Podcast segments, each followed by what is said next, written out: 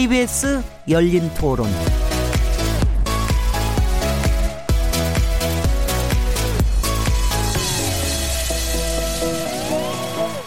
안녕하세요. 묻는다, 듣는다, 통한다. KBS 열린 토론 진행자 시민 김진애입니다.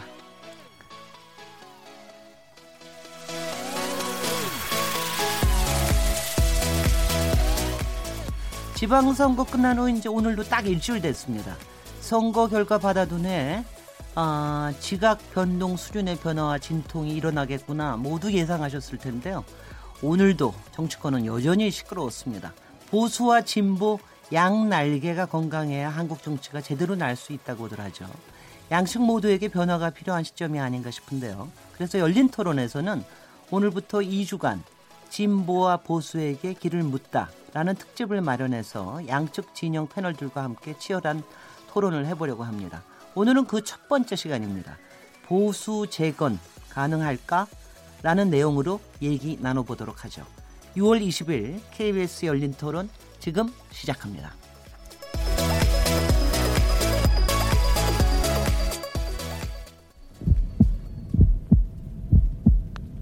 살아 있습니다. 토론이 살아 있습니다. 살아있는 토론, KBS 열린 토론. 토론은 라디오가 진짜입니다. 진짜 토론, KBS 열린 토론.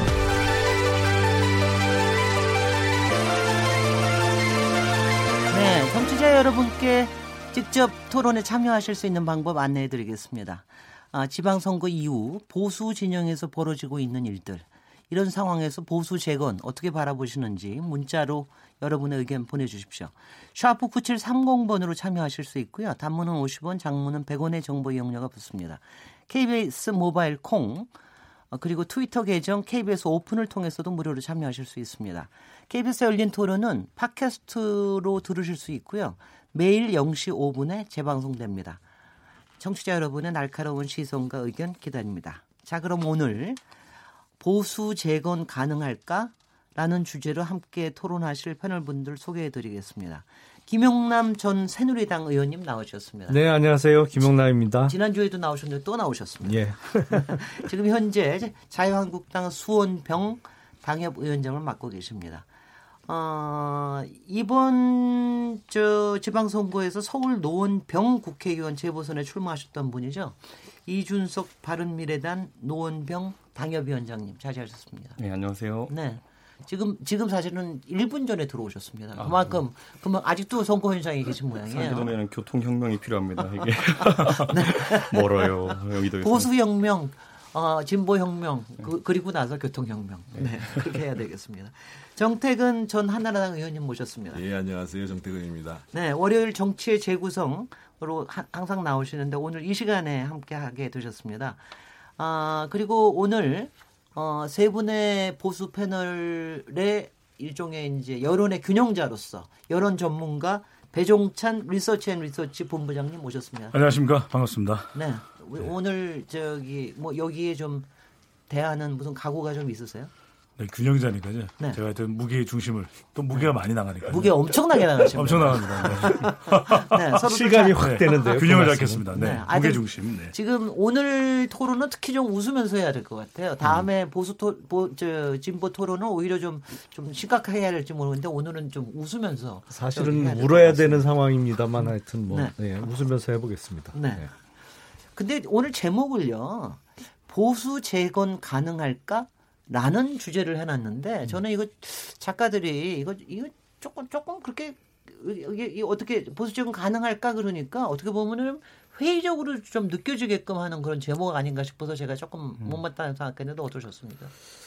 우선은 저는 그 우리 사회에서 지금 통용되고 있는 보수와 진보라는 용어 사용에 동의하지 않습니다. 예. 네. 그뭐 하여튼 오늘은 편의상 네. 아, 그렇게 따라가겠습니다만 아, 여기서 지금 오늘 주제는 어떻게 보면 어, 글쎄요 우파 진영 아니면 과거 정당적으로는 이제 한국당이나 바른미래당의 지지 세력이 다시 회복되겠느냐 이런 주제를 놓고 토론을 한다고 봐야겠죠. 그러니까 뭐 그런 의미에서 작가분들이 제목을 쓴 거 아닌가 싶습니다. 어, 기봉남 의원님은 그렇게 해석을 하셨는데요. 어떻게 보세요? 저 정태근 의원님은 조금 다르게 해석하실 것, 하실 것 같은데 보수의 재건, 보수의 재구성. 보수가 뭐 망했나요? 네. 그러니까 저는 자유한국당이나 바른미래당이 심판을 받은 거지. 보수 유권자들은 뭐 여전히 변함이 없다고 보고 오히려 자유한국당에 계신 분들이 들으면 굉장히 서운하겠습니다만 보수 유권자들이 자유한국당을 보수 정당이라고 보지 않아서 심판한 거기 때문에 네. 보수 유권자들은 승리했고요. 네. 보수 정당이라고 하든 자유한국당의 보수 정당답지 못해서 네. 그래서 그 패배를 한 거고 시간이 걸리면 이제 건강한 보수 세력, 보수 보수를 대변하는 건강한 보수 정치 세력이 만들어지겠죠. 음, 네. 이준석 위원장님 저기 사실 이번에 안철수 후보도 달성하지 못한 위협을 달성하셨어요. 네. 2위를 하셨습니다. 네.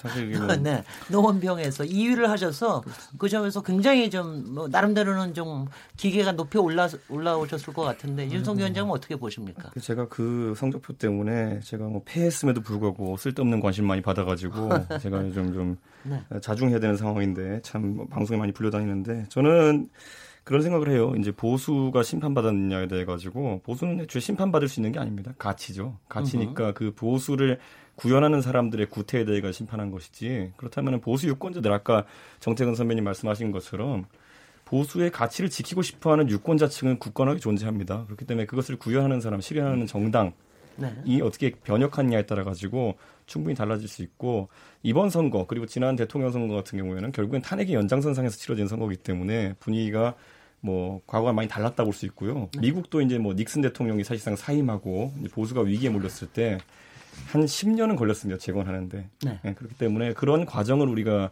어, 인지하고 너무 성급하지 않게 추진한다면은 보수라는 것은 뭐 가치는 살아있다 이렇게 좀 보고 있습니다. 네. 그 배종찬 본부장님이 특히 네. 여론조사 하시기 때문에 항상 보수와 진보 나눠서 뭐 여러 가지 성향 분석도 하고 그러실 텐데 지금 이 세 분이 평가하신 거에 대해서 어떻게 생각하십니까? 저는 이 작가분들께서 정말 기막힌 제목을 뽑아냈다. 으흠. 보수 재건 가능할 건데 여기서 지금 조사를 생략하신 것같거든요 보수가 재건 가능할까? 으흠. 쉽지 않다고 보십니다. 왜 그러냐면 그동안 여론에서도 끊임없이 이 보수의 무능력함에 대해서 질타하는 결과들이 너무 많았거든요. 네. 빨리 변신해라. 그래서 나왔던 네 글자가 깊반 널책이었습니다. 깊반 널책. 깊은 반성과 넓은 책임. 그래서 그라운드 제로에서 하라는 이야기를 끊임없이 했는데 안 했거든요. 네. 그런데 보수는 살아남을 것인가? 살아남을 가능성이 높다. 왜? 보수를 재건 가능할까? 이건 가능하다는 거죠. 왜 네. 가능하냐면 진보가 존재하는 한 이 제가 오늘도 무게 중심 아니겠습니까? 이 견제자 또 견제 세력은 존재할 수밖에 없습니다. 네. 그렇다면 진보와 다른 의견으로 그것을 보수라고 이야기한다면 존재할 수밖에 없는 것이거든요. 네. 그런 면에서 보수를 재건하는 것은 우리 국민들이 또 우리 정치권이 해낼 수 있겠지만 보수가 스스로를 재건할까 가능할까 이 부분은 저는 상당히 지금 어, 의문시 되고 있다. 네.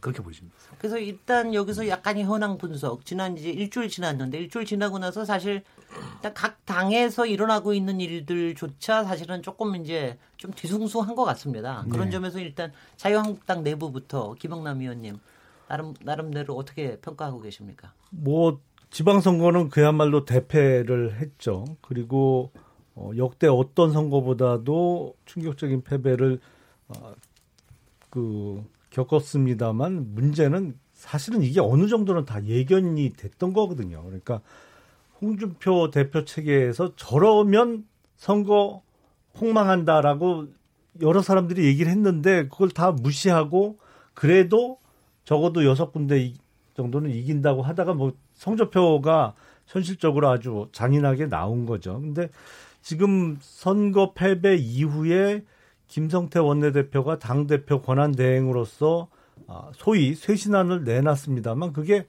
제가 보기엔 약간 뜬금없는 안이에요. 그러니까 아, 원내 중심 정당으로 탈바꿈하겠다. 중앙당을 해체하고. 근데 원내 중심 정당은 바꿔서 얘기하면 현역 국회의원 중심 정당으로 만들겠다는 거거든요. 근데 지금 한국당의 가장 큰그 패배 원인 중에 하나가 뭐냐면 2016년 4월 총선의 파동 그리고 그 이후에 이어진 박근혜 대통령의 탄핵 사태 그리고 뭐 최근에 그 홍준표 대표의 전행까지 아무도 책임을 안 진다는 게 가장 큰 문제입니다. 근데 가장 책임을 져야 되면서도 지지 않고 있는 현역들이 많아서 이게 문제인 건데 그 현역 의원 중심의 원내 중심 정당을 만들다 만들겠다고 하니까 이게 전혀 번지수가 틀린 좀 해결책을 내놓은 것이 아닌가라는 생각이 들죠. 지금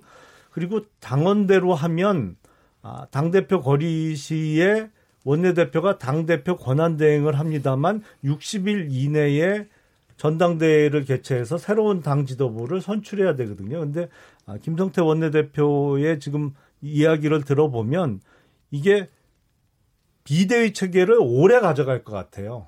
아, 다음 전당대회 열리기 전까지 그러면서 본인이 청산위원장으로 어, 활동을 하겠다고 해서 근데 아직 결론이 나지 않은 상태입니다. 당내에서는 분란이 많이 일고 있습니다. 그 소위 쇄신 안에 대해서. 네, 우리가 요, 이게 각당 하나하나씩 가기 전에 일단은 네.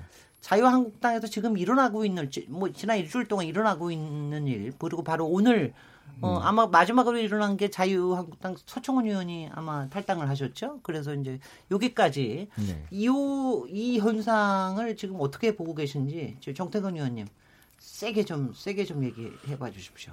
일단 일단은 어, 그이 당에 속해 안 계신 아, 안 계, 안 계신 제가 좀 이해가 안 되는 거는요. 네. 그 잘못했다고 얘기를 하는데 뭘 잘못했다고 얘기를 하는지 모르겠어요. 그냥 무릎 꿇고 반성한다고 얘기를 하는데 자기가 뭘 잘못했다고 얘기를 해야죠. 그냥 막연히 그냥 뭐 남이 잘못했고 당이 잘못했고 이렇게 얘기를 하니까 이게 안 풀리는 거고 그러면서 이제 지금 어떻든 그 책임지는 모습으로서 서청원 대표 전 대표께서 이제 물러나셨는데 네. 그나마 그나마 다행인 거는 그렇게라도 조금 그 자기가 좀 기득권을 내려놓겠다 하는 분들이 하나 둘 생기는 건 그나마 다행인데 음. 가장 본질적인 문제는 우리가 도대체 뭘 잘못했냐 뭘 바꿔야 되냐 뭘 잘못했다라고 얘기를 해야지 그다음에 바꾸는 방향이 나올 거 아니겠어요. 네. 그게 안 되고 있는 게 가장 큰 문제죠. 글쎄요.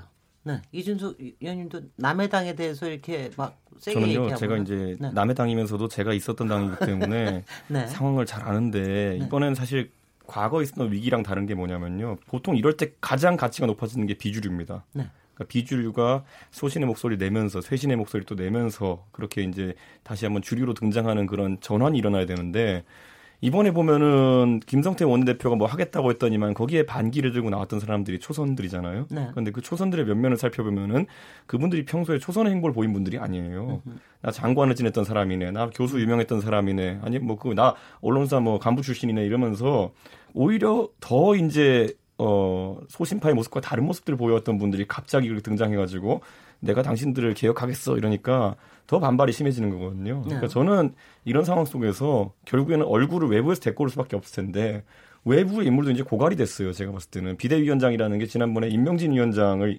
야심차게 꺼내 들었지만은 못했잖아요. 그때 보면은 네. 거의 뭐 이렇게 칼을 뽑아가지고 무도 못 썰었다라는 얘기가 나올 정도인데 그렇다면 이번엔 과연 이번에도 제가 하마평을 들어보니까 뭐 유명한 시사 프로에 나오는 그런 어 논객들이 이제 비대위원장 후보들은 거론되고 거의 확정됐다는 소리가 들리는데 네.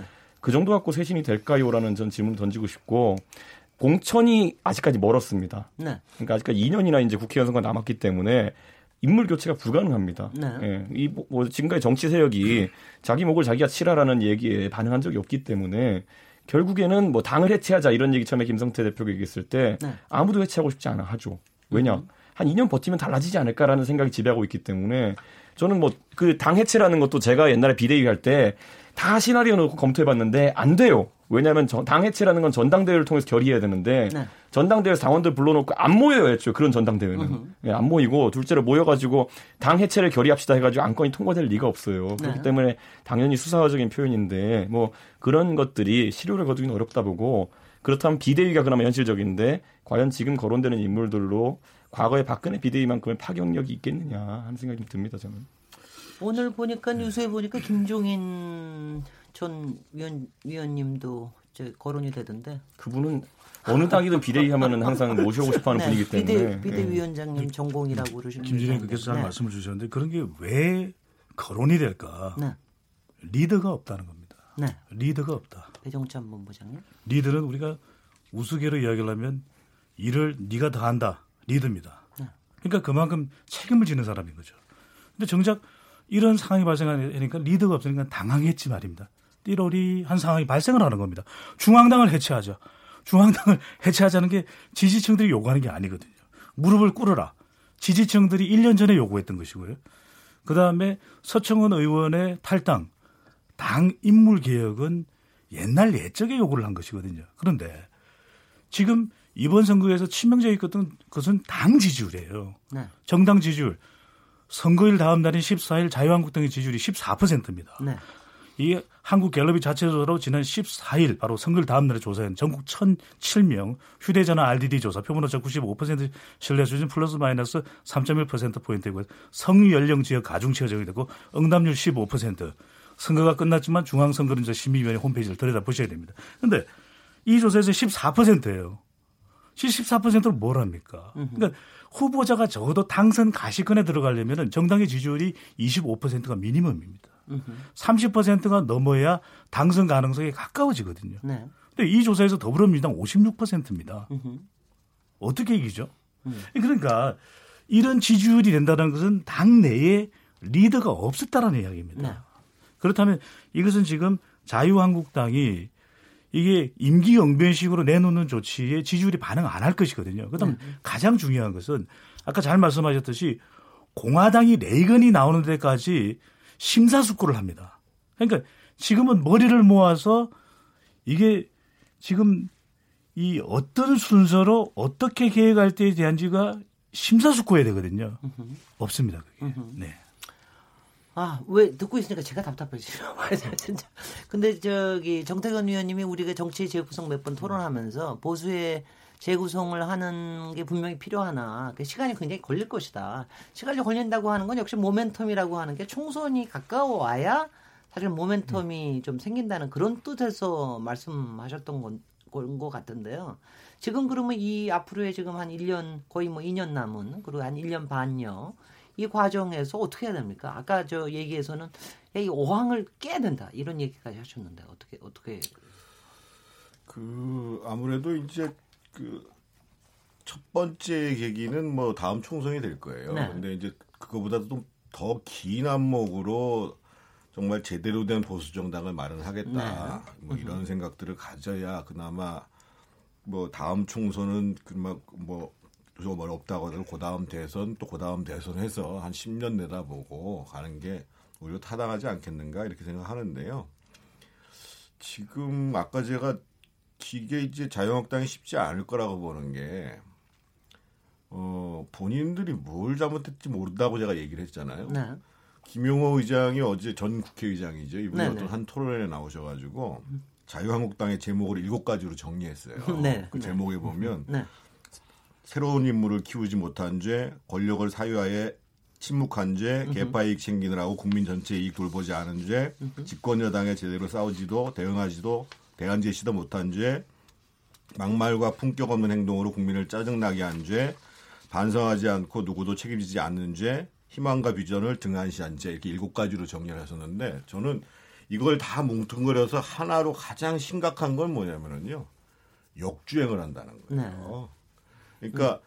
이 정치학자이자 미국 대통령인 그 윌슨 대통령이 뭐라고 정치 행태를 가지고 사람을 어떻게 구분했냐면은요. 현실에서 너무 많이 간 사람들은 급진주의자고 으흠. 충분히 오지 못한 사람들이 보수주의자고 그 다리에 딱 멈춰서 있는 사람은 반동주의다. 으흠. 근데 그동안에 한나라당, 새누리당 오면서 그나마 조금 뭐 하다가 박근혜 정권 집권을 한 이후부터 따지면 이거는 역주행이에요. 으흠.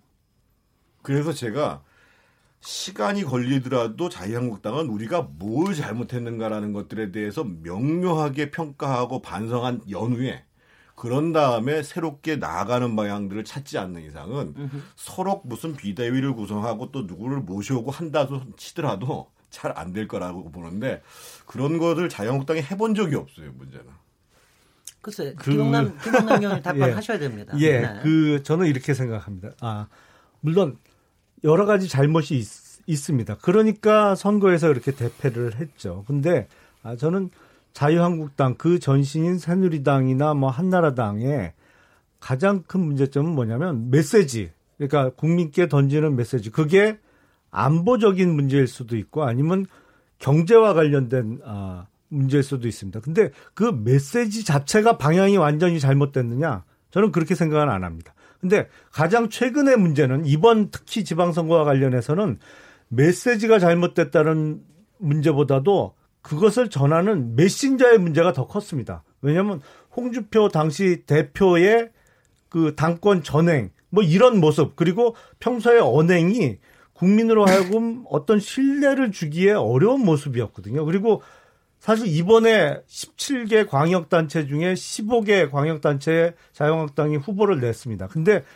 대구와 경북 두 개를 제외하고 13개 광역단체장 후보는 사실상 당대표가 그냥 지명을 했어요. 그러니까 이런 모습들이 국민 상식에 안 맞는 거죠. 그러니까 그런 이미지를 갖고 있는 사람이 어떤 얘기를 해도 이게 맞게 들리지가 않는 겁니다. 그러니까 메신저의 문제가 컸고 저는 경제 정책적으로 지금 문재인 정부가 추구하고 있는 소득 주도 성장이 맞다? 저는 전혀 맞지 않다고 생각을 해요. 소득 주도 성장은 저는 허구라고 생각을 합니다. 그건 이론적으로 맞을 수가 없어요. 근데 뭐 여기서 자세한 말씀을 드릴 수는 없습니다만 아 안보적으로 경제적으로 그동안 역주행을 했다는 얘기는 조금 동의하기가 어렵고요. 저는 아 최근 특히 최근 상황에는 메신저의 문제가 컸고 그리고 무엇보다도 각종 사태를 겪으면서 아무도 제대로 책임지지 않는 그런 모습이 국민들에게 어, 뻔뻔함으로 다가왔다. 아, 이거에 대한 책임자 청산이 제대로 이루어지지 않은 게 가장 큰 원인이 아닌가 싶습니다. 제가 좀 이견을 제기를 해야 될것 같은데요. 네, 그러니까 메신저 그거를 전달하는 사람뿐만 아니라 철학도 내용에 있어서도 제가 역주행이라고 말씀드리는 이유는 뭐냐면 예를 들면 비핵화의 문제와 평화 이슈가 등장을 했단 말이에요. 그러니까 보수 입장에서 봤을 때 특히 북한과의 관계에 있어서 조심해야 될 대목들을 지적하는 것은 올바라요. 네. 그건 충분히 할 수 있는 얘기거든요. 그런데 이게 마치 무슨 위상평화 쇼다. 마치 이것을 선거에 이용해 먹기 위해서 하는 거다. 이거는 기본적으로 평화를 바라고 한반도의 정세가 근본적으로 좀 변하기를 바라는 보수조차도 용납하기가 어려운 거예요. 그러니까 머릿속에 하나의 고정관념이 있어요. 소위 안보에 대한 전근 이전식의 관념을 가지고 지금 변화하는 것을 거기다 집어넣어 버려요. 그러니까 지금 변화하는 정세를 다시 해석하려고 하는 것이 아니라 이거를 갖다가 집어넣어 버린다니까요. 그러다 보니까 그런 역주행의 발언이 나오는 거예요. 저기 저 김홍남 네. 의원님 얘기하시기 전에 제가 네. 제가 조금 얘기를 드리면은 저 저도 저는 이제 민주당 쪽에서 이렇게 네. 떨어지는 걸 봤었으니까. 근데 이제 그때는요.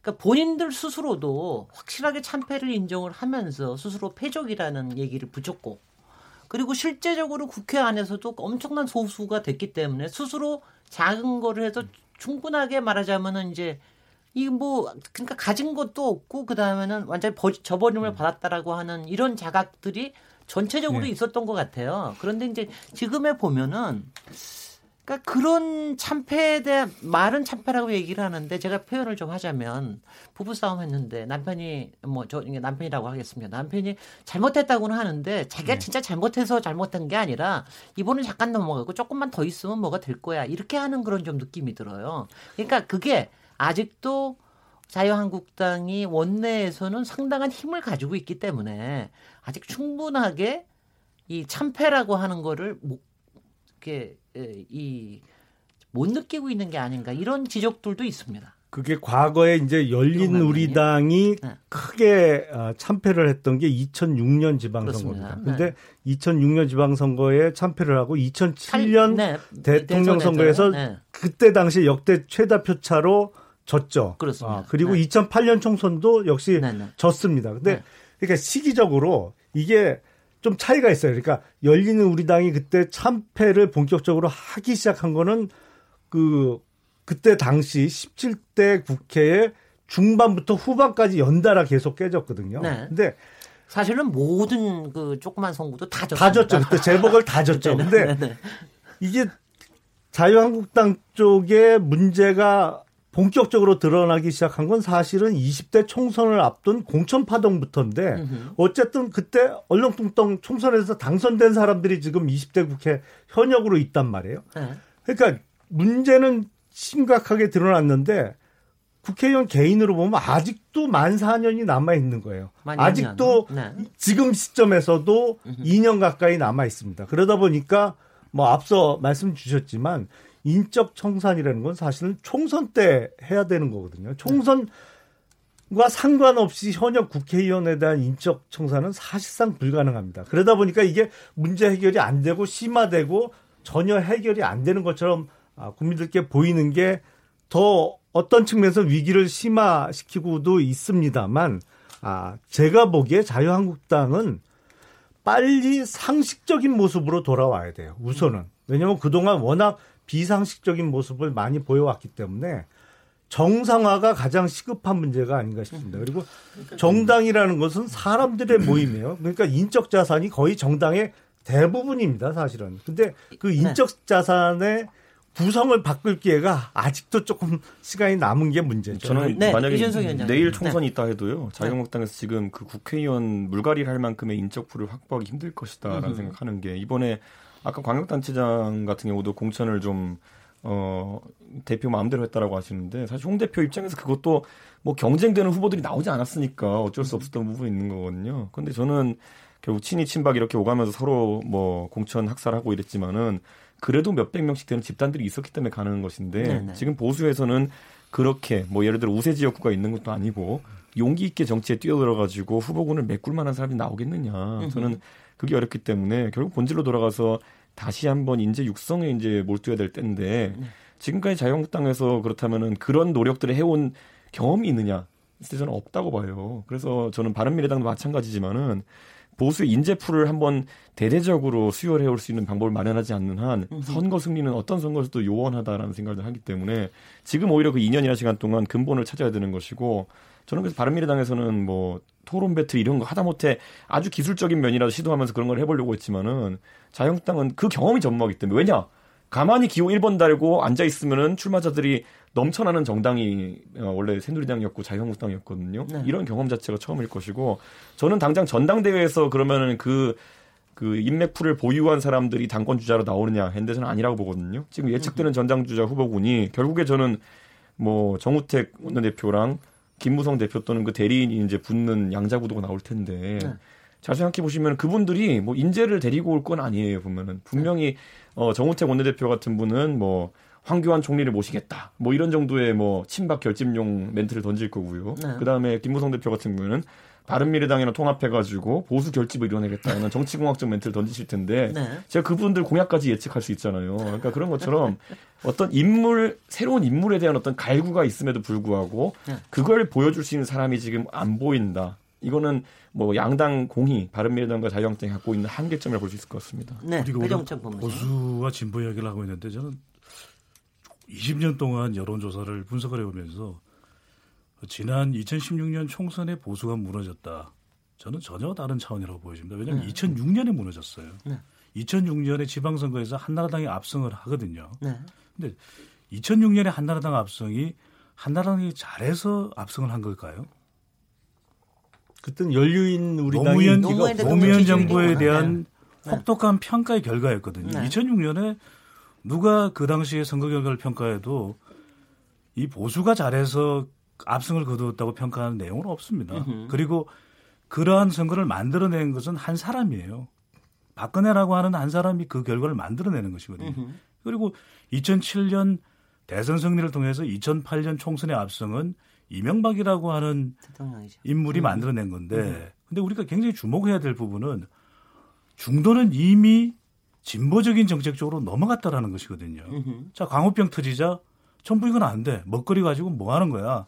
2010년 무상급식 그냥 바로 넘어가 버리는 것이거든요. 그건 뭐냐? 압승을 하게 된 보수가 그 이후에 정책적으로 국민들이 원하는 중도 진보적인 정책을 취했느냐? 보수 정권이 전혀 취하지 않았어요. 그러니까 이미 내재적으로는 중도는 진보 쪽으로 가고 있었던 겁니다. 그런데 그것을 어떤 식으로 해석을 하자면은 나이만 들면 보수되는 거야. 음. 우리는 그냥 가만히 있으면 돼. 음흠. 이렇게 기울어진 운동장은 우리의 차지야. 이랬던 음흠. 것이거든요. 네. 그러니까 점점 시간이 지나면 지날수록 보수는 나쁜 개념이 돼버린 겁니다. 저 놀라운 사실이요. 음. 지난 지방선거도 그렇지만 이번의 경우에 유권자들이 교육감 후보를 알고 찍었을까요? 음흠. 진보? 어, 좋은 사람이네. 보수? 안 좋은 사람이야. 음. 그러니까 어느새 우리가 관련된 여론조사를 보면 보수는 가진 자들, 기득권, 사회적 병폐 이런 인식을 사람 그리고 뭐, 진보는 진보는 뭔가 새로운 것, 네. 개혁적인 것 네. 이렇게 개념화돼 버린 것이거든요. 그러니까 저는 지금 제일 제일 보수에서 걱정을 해야 되는 건 뭐냐면 보수라는 용어 자체가 부정적으로 돼 버렸어요. 음. 저는 이게 큰 문제입니다. 네. 그 제가 좀 이어서 뭐, 네, 우리 배문장이 중요한 말씀하신 아까 제가 설, 음. 말했던 걸 설명한 거거든요. 네. 보수는 안 변하는 사람들이 아니에요. 음. 이거를 변화를 안정적으로 따라가는 사람 그리고 사회의 안정성을 기하기 위해서 능동적으로 변하는 사람들이 보수인데 음. 지금 한국의 보수 정당을 자처하는 사람들이 전혀 그걸 모르고 있는 거예요. 네. 그리고 지금 굉장히 중요한 말씀을 하셨는데 그래서 실제로 집권을 할 때 되면은 달라집니다. MB도 중도 실용과 경제를 가지고 집권을 했고 박근혜라는 개인기에다 더해가지고 그 당시에 제가 재창당하다고 그래서 탈, 탈당한 사람 아니에요. 그 다음에 경제민주화 하자고 샥 돌았어요. 그러고 집권한 다음부터 시대를 역행하는 거예요. 심지어 박근혜 정부 때는 국정교과서 나오잖아요. 증세 없는 복지 허구라고 얘기하니까 대표 원내대표 갖다 찍어내잖아요. 이런 게 역주행인 거거든요, 실제로. 정책적으로, 행태적으로, 이념적으로 역주행을 한다는 거죠, 기본적으로. 네. 그래서 보수가 제대로 살아나려면 보수 지금 유권자들은 튼튼해요. 네. 정말 좋은 건강한 보수 정당이 나오기를 바라고 있어요. 그래서 보수가 어찌 해야 되는지에 대해서 지난 10년 전부터 철저하게 반성해야 된다는 거예요. 그 위에서 아 지금 우리가 원래 보수는 이래 가야 돼. 라는 것들을 가지고 필요하다면 다시 뭐 저는 그렇게까지 할 필요는 없다고 하는데 배보문장 얘기하는 것처럼 우리 보수라는 이념을 굳이 쓸 이유가 있냐? 뭐 이렇게까지 얘기할 수도 있는데 문제는 우리를 지지하는 유권자들이 우리를 동의해 주는 것만큼의 반성에 기초한 방향을 제시하는 것을 못 해주고 있기 때문에 제가 처음부터 계속 말씀드리는 게 저 자유한국당에 계신 분들이 뭘 잘못하고 있는지 모른다니까요. 그게 문제라니까요.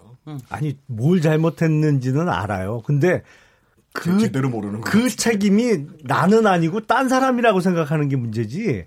뭐 잘못한 거를 열거하면 다 되죠. 근데 그 책임이 나는 아니고 나는 없거나 아니면 조금 있고 내 옆에 있는 딴 사람이 많다고 생각하는 게 가장 큰 문제점이죠. 그러니까 아 저는 이렇게 생각합니다. 가장 큰 문제는 뭐냐면 철학의 빈곤이에요. 그러니까 어떤 경제 정책이 됐던 아니면 안보관에 있어서도 어, 공부들을 좀 덜 하는 사람들이 많아요. 그러니까 경제 정책에 있어서도 이번 지방선거를 만약에 제가 어떤 전략을 담당하는 그 당직을 갖고 짰다면 저는 이번 지방선거는 감세 이슈로 갔을 겁니다. 근데 뭐 그런 사소한 전략 전술에 있어서 이슈가 없어요. 이슈 이슈를 선점을 못 해요. 그리고 구체적인 말씀을 드리면 민주당 쪽에서도 자유한국당 전신인 뭐 새누리당, 새누리당 때부터 부러워했던 것 중에 하나가 여의도 연구원이거든요. 음. 여의도 연구원의 어떤 정책 기능이나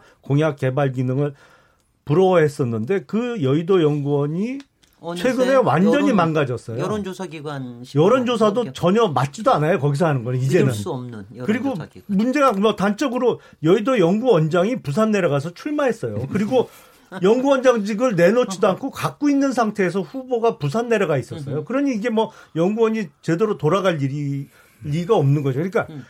가장 시급한 거는 일단 상식성까지 정상화가 돼야 됩니다. 그 음. 그러고 나면 과거에 이제 한국당의 전신들 전신의 당들이 인재 영입을 했던 경험들이 있어요. 제가 알기로는 뭐 저는 정치권에 제가 들어오기 훨씬 전이지만 15대, 16대, 17대 국회, 국회까지만 해도 인재 영입을 꽤 많이 했어요. 그때 들어온 분들이 지금 다 중진이 되거나 아니면 이제 뭐 은퇴하실 선수들이 다 됐지만 그 자유한국당 쪽이 공천의 문제가 본격적으로 생긴 거는 제가 보기엔 18대부터예요. 그때부터 음. 개파 문제가 본격적으로 어 불거지면서 친이 친박 나뉘면서 이게 좋은 사람이냐보다는 자기 편이냐 아니냐를 놓고 이제 어, 이 사람을 뽑아 쓰다 보니까 어떤 측면에서 지금 보면 제가 뭐 저희 당 소속 국회의원들이 저를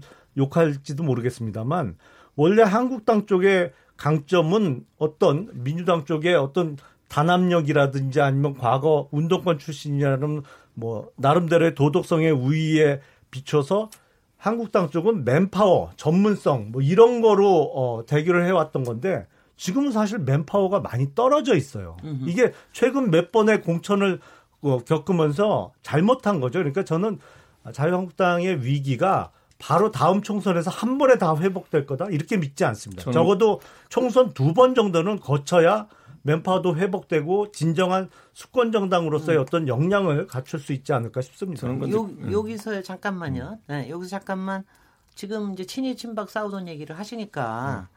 오늘이었나요? 오늘 어느, 어느 의원님 박성준 의원님이신가 휴대전화에서 네. 친박계 제거를 암시하는 듯한 그런 메모가 어, 발견돼 가지고 논란이 되고 있죠. 그리고 또 오늘 또 공교롭게도 오늘 또 친박계 좌장이라고 하는 서청원 대표 서청원 의원님이 네. 또 탈당을 하고 이걸 어떤 맥락으로 읽어야 되는 겁니까? 지금 그 안에서 개파 싸움으로 읽어야 되는 겁니다. 다시 개파의 부활인가요? 이게 방송에서 써도 되는 용어인지는 모르겠습니다만 참 이 한마디로 환장할 노릇이죠.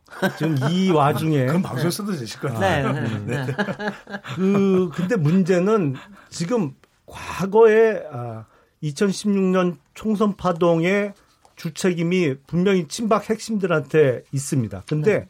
가장 최근에 아, 홍준표 대표 체계에서의 당권 전행 문제는 어떻게 보면 홍준표 대표가 소위 얘기하는 복당파하고 손을 잡고 당 운영을 해왔기 때문에 최근 사태만 보고 보면 또 이 복당파들의 책임이 더 크다고도 볼 수 있어요. 그러니까 이게 친이 친박, 뭐 친이 친박이 지금 어디 있겠어요. 사실은 뭐 두 분 다 지금 감옥 가 있는데 그거보다는 그 잔재로서 과거에 책임이 많았던 그룹 그리고 최근 사태에 대한 책임이 큰 그룹이 나눠져 갖고 지금 어, 어떻게 보면 뭐 싸우고 있는 형태죠. 그러니까 참 보여드려서는 안 될 모습을 보여드리고 있는데 그래서 제가 거듭 말씀드리 아, 말씀드립니다만 빨리 상식적인 수준까지 정상화를 시켜야 된다. 이게 과거처럼 어느 뭐 불세출의 스타가 한 명 나타나서 이걸 당을 완전히 한꺼번에 정상화 시킬 수 있다? 그거는 아니겠죠? 뭐 불가능한 네. 얘기 같고요. 네, 네. 이준석 단계를 네. 좀 밟아 가야 될 그러니까 거라 저는 그러니까 네. 그 아까 말했던 구조적인 문제점이 이제 쌓였는데 공천 때문에 네. 불세출의 당 대표가 나와서 더 이제 나락으로 갔죠. 그게. 그런데 제가 봤을 때는 지금도 계속 말이 나오는 게 복당파, 바른정당파 뭐 이렇게 해가지고 분열을 초래했다 뭐 이렇게 이야기하는데 그거는요 친박의 논리일 수밖에 없는 게요.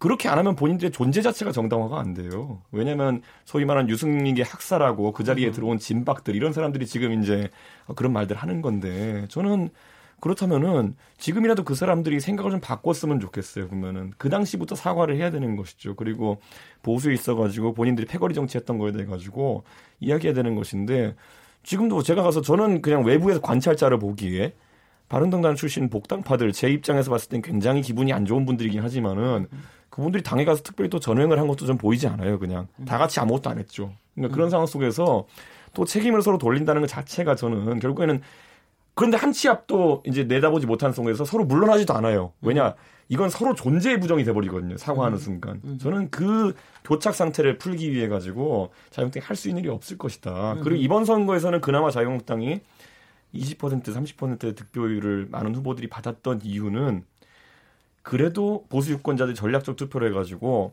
자유한국당에 몰아주면 그래도 혹시 이기는 곳이 나오지 않을까라는 음. 선택이 작용했던 것이 어느 정도 들어가 있는 것이지 음. 이제는 경험적으로 알아요. 어 자유한국당 찍었는데도 음. 당선 가능한 과반 득표에 한참 못 미치는 득표를 하네. 음. 그럼 이거 몰아준다고 될 일이 아니네. 이 생각할 때부터 과거에 국민의당을 놓고 유권자들이 그런 선택했거든요. 네. 더불어민주당을 뽑는다고 해서 꼭 과반 득표할 것 같진 않아. 그러니까 국민의당에게도 좀 주자라고 해서 그 당시에 20대 총선 때 국민의당이 상당한 득표를 네. 얻었던 거거든요. 네. 저는 그래서 자유한국당이 지금 겪고 있는 그 내용 속에서 결국엔 자기 부정을 하는 수준까지 쇄신하지 않으면은 나중에 가서는 저는 어 지금의 어쨌든 보수 본류 위치라는 그런 위치 자체도 다음번 선거 1년 반밖에 안 남았습니다. 위협받을 거라 봅니다. 네. 자유한국당은 지금 다른 데를 볼 게 아니라 무슨 메모 이런 걸 볼 게 아니라 음. 지지율을 봐야 돼요. 음. 지지율이 14%입니다. 14%. 지금 이 14%라는 지지율이 총선대로 가면 이번 지방선거 결과를 국회의원 선거구로 환산해 본 겁니다. 이거 이제 언론에 발표된 것이기 때문에 제가 분, 석을 안 해서 이미 공개가 된 겁니다. 이번 지방선거 그대로 가진 않겠지만 이번 지방선거대로 간다면 더불어민주당 230석이에요. 네. 자유한국당 50석입니다. 음. 근데 지금 지지율이 14%예요. 지금 메모를 볼 때가 아닙니다. 지지율을 볼 때입니다. 이 지지율이 왜 중요하냐? 2004년 우리 김진애 의원께서 기억나실 겁니다. 그때 차떼기 정당. 네. 지지율이 곤두박질 쳤어요. 네. 근데 이 지지율을 끌어올린 이 3단 3단 화음이 있었습니다. 자, 3단 화음이 있는데 아이유의 3단 화음 아니에요. 네. 지지율의 3단 화음. 첫 번째 지지율을 그래도 바닥에서 끄집어 올린 것이 천막 당사입니다. 네. 어, 그래? 으흠. 천막 당사? 그 다음에, 그 다음에 나왔던 것이 또 박근혜라는 사람을 믿어보는 겁니다. 그럼요. 그 어, 이제 지금은 제일, 뭐 그런 기대가 없지만 네. 이세 번째가 중요합니다. 네. 두 단계까지 올라가는데 3 단계 잘 안 올라갈 수 있거든요. 네. 막이 목소리가 갈라지기도 합니다. 음흠. 근데 왜 지지율이 다시 한 번 더 뛰어서 그 지지율로 2004년 총선을 버틴 겁니다. 뭐 했냐? 영남권을 중심으로 해서 무려 27명의 현역 의원이 불출마 선언을 합니다. 맞아요. 맞아요. 이거거든요. 기억나시죠? 그렇습니다. 그렇습니다. 26명도 네. 아니고 25명도 아니고 28명도 아니고 27명이에요. 그때 그게 박근혜 대표의 그때 박근혜 비대위원장이죠. 그렇죠. 그, 그래서 그 양반의 역량이죠. 이때 지, 이때 지지율이 네. 올라가면서 네. 이 탄핵 국면에서 버텨낸다라는 네. 거죠. 네. 근데 지금 탄핵 그 당시 2004년보다 더 위기거든요. 네. 지지율 14%. 어떡할 겁니까? 음. 네. 지금 제가 네, 네. 그두 분 얘기에 공감하면서 그걸 좀 더 리얼하게 말씀드릴게요. 네. 더 리얼하게. 천막당사는 그냥 만들어지는 게 아니에요. 그 당시에 소위 이제 미래연대라고 그래서 현역 의원들하고 원외직 구당위원장들이 매주 모여서 토론을 합니다. 네. 그래서 차떼기 터지고 탄핵 터지고 난 다음에 우리가 기득권을 버릴 수 있는 거를 다 버려야 된다. 그래서 나온 게 천막당사고 네. 그 연장선상에서 책임질 사람들 다 출마하지 말아라. 이렇게 된 거예요, 그게. 네. 지금 이준석 위원장이 얘기한 것처럼 자기 부정이 왜 중요하냐면은요. 예를 들면 지금 와서 초선들이 아 나 침묵한 죄 있습니다. 그럼 정치 그만둬야죠.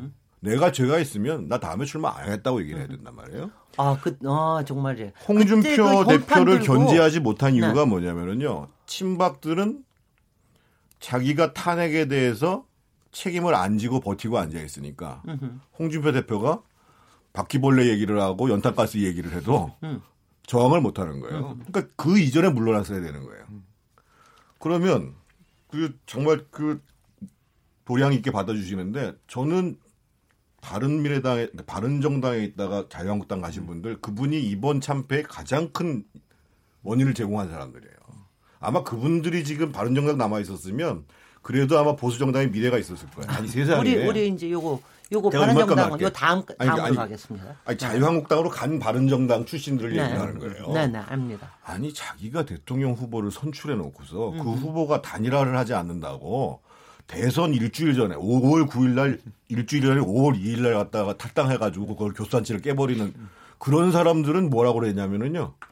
아, 이 사람들은 뭐 나라나 국민이나 당이 중요한 게 아니라 내 사는 게 중요하다. 음. 우리가 저, 얘기하는 전형적인 기회주의입니다. 음. 그러면 그렇게 기회주의를 보인 사람들이 다음에 출마하면 안 되죠. 그러니까 우리 윤석 위원장이 너무 좀 그럴싸하게 자기 부정이라고 얘기하셨는데 자기 부정의 본질은 뭐냐면요. 내가 잘못했으면 잘못한 거에 상응하는 책임을 지겠다라고 하는 게 자기 부정입니다. 네. 지금 말씀하시는 거 제가 정말 리얼하게 느껴지는 게 2004년 저도 그때 출마했을 때라 제가 기억을 하는데 박근혜 그때 비대위원장이 그 현판 들고 천막당사 할 때 아 내 선거는 졌구나. 저는 하나당이 꽤 강한데 나갔었기 때문에 아 그래서 졌구나 뭐 이런 생각했었습니다. 네. 근데 근데 그 그때 그것뿐이 아니라 그 연수원 팔고 말이죠. 천안 연수원 팔아가지고 천안 연수원 네. 팔아가지고서는 그거 저기 하고 뭐 그러니까 그때 상당히 리얼했습니다. 그러니까 그때는 처절하게 반성한다라는 게 여하튼 간에 국민한테 감정적으로 느껴졌습니다. 자, 아, 그, 제가 그럼 한 말씀 더 드리면 지금 정태근 의원이 네. 자유한국당이 지금 중앙당 해체를 얘기할 때가 아니라요. 그동안 너무 잘못했으니까 앞으로 네. 1년간은 네. 우리 국고보조금 안 받겠습니다 이렇게 나와야 됩니다. 아, 네, 네. 그게 그나마 난 얘기지 무슨 중앙당 없었겠다고 네. 얘기를 해요. 네, 김영남 의원님 이제 조금 있다가 리액션을 듣도록 하고요. 표정은 리얼해지셨는데. 자 열린 토론에서는 이제 오늘부터 2주간 진보와 보수에게 길을 묻다라는 주제로 특집 토론을 진행하고 있습니다. 오늘 첫 시간 보수 재건 가능할까? 라는 주제로 네 분 패널과 얘기 나누고 있습니다. 잠시 쉬었다 가겠습니다. 지금 여러분께서는 KBS 열린 토론 시민 김진애와 함께 하고 계십니다.